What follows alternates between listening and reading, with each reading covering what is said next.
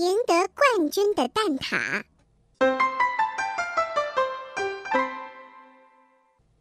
在充满欢乐的面包王国，每年都要举办一次全民马拉松比赛。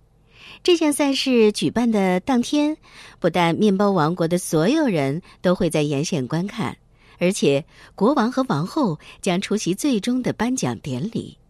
取得比赛第一名的面包王国臣民将成为国王的贴身卫士，被赋予无上的荣耀。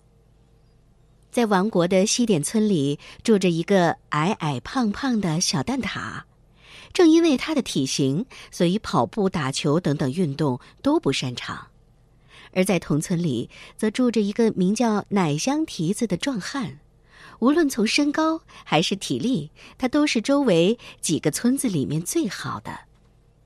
但是奶香蹄子有个很坏的性格，尖酸刻薄的他动不动就嘲笑比他弱小的人。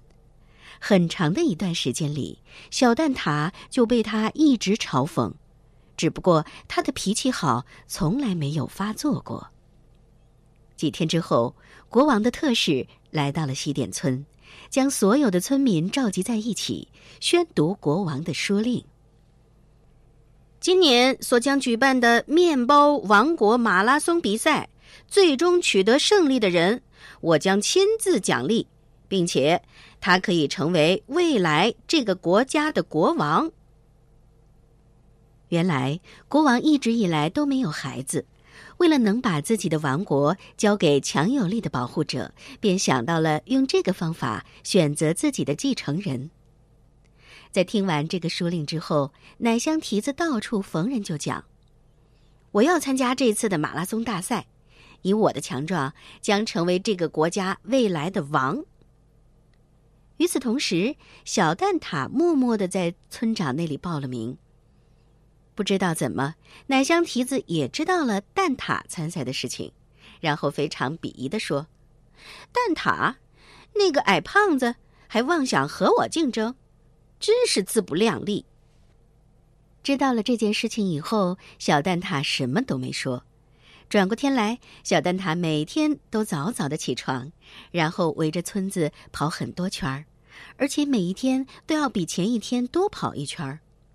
每当看到蛋挞汗流浃背奔跑的时候，在大树下乘凉的奶香蹄子总是冲着小蛋挞大声的叫喊：“哎，傻小子，你无论怎么练习都比不上我的。”小蛋挞也都不会理会，继续自己的练习。三个月过后，面包王国的马拉松比赛如期的在首都举行。比赛云集了超过数百名王国各个村子的选手，他们一个个看上去身体都很强壮，看来小蛋挞在这次比赛中胜出的几率非常渺茫。随着发令枪响起，选手们都一股脑的向前冲，小蛋挞毫不悬念的落在了后面。一段时间后，跑在前面的选手纷纷出现了状况。不是体力不支退出比赛，就是觉得跑得太累，中途停下来休息。慢慢的小蛋挞就超过了很多选手。赛事过半，整个比赛的选手们纷纷退出，就只剩下奶香蹄子和小蛋挞还在继续坚持比赛。此时的奶香蹄子已经领先小蛋挞好多好多，他就心生懈怠，心想。我如此的强壮，跑得还很快，就算是我停下来休息一会儿，小蛋挞也追不上我的。于是，他就找了一块大石头躺下来休息。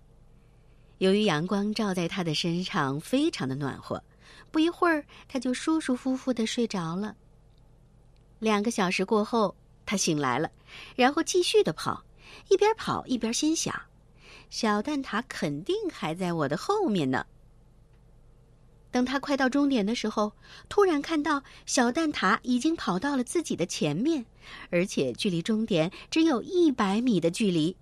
于是奶香蹄子不顾一切的快速奔跑，但最终还是小蛋挞第一个冲过了终点。作为获胜者，小蛋挞顺利的被国王册封为继承人。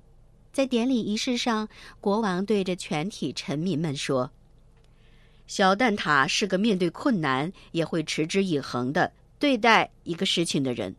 我相信未来面包王国在他的带领下会更好。”很多年后，小蛋挞成为了国王。而面包王国也因为有这样一位优秀的国王而变得更加的繁荣。